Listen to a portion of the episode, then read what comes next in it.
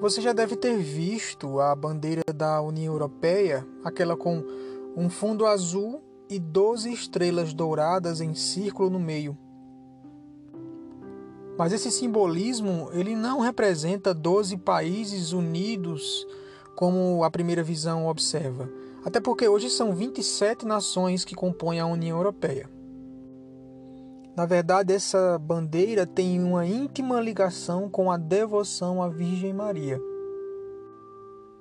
Ela foi criada por um designer francês católico chamado Arsène Heitz.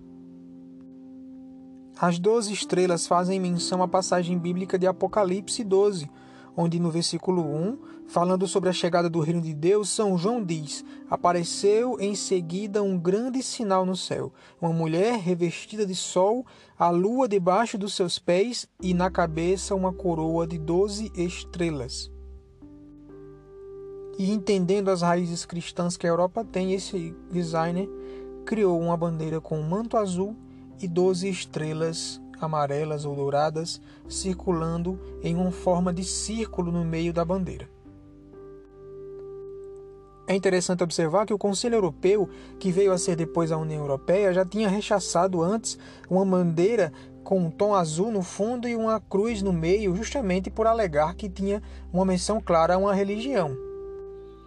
O que não aconteceu nessa bandeira atual, onde o 12, como um número de perfeição, como um número representando a paz, a solidariedade, o azul, o amarelo, foram colocados como ideia central dessa bandeira, porém, a sua origem ela é pura e estritamente cristã.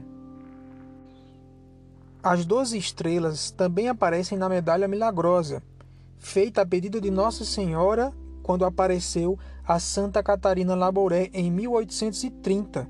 E muito usada até hoje como um dos maiores símbolos da devoção mariana. Porém, hoje parece ser contraditório que a Europa, que cada vez mais rejeita os valores cristãos, inclusive seus chefes de Estado, através de leis como, por exemplo, a legalização do aborto, tenham um símbolo da Virgem Maria como representação da União Europeia. Segundo o cardeal Pietro Perolin, secretário de Estado do Vaticano, em entrevista feita em janeiro deste ano, 2020, a Europa vive uma crise de sentido religioso, uma perda de referência de Deus, onde os valores fundamentais de inspiração cristã estão se perdendo.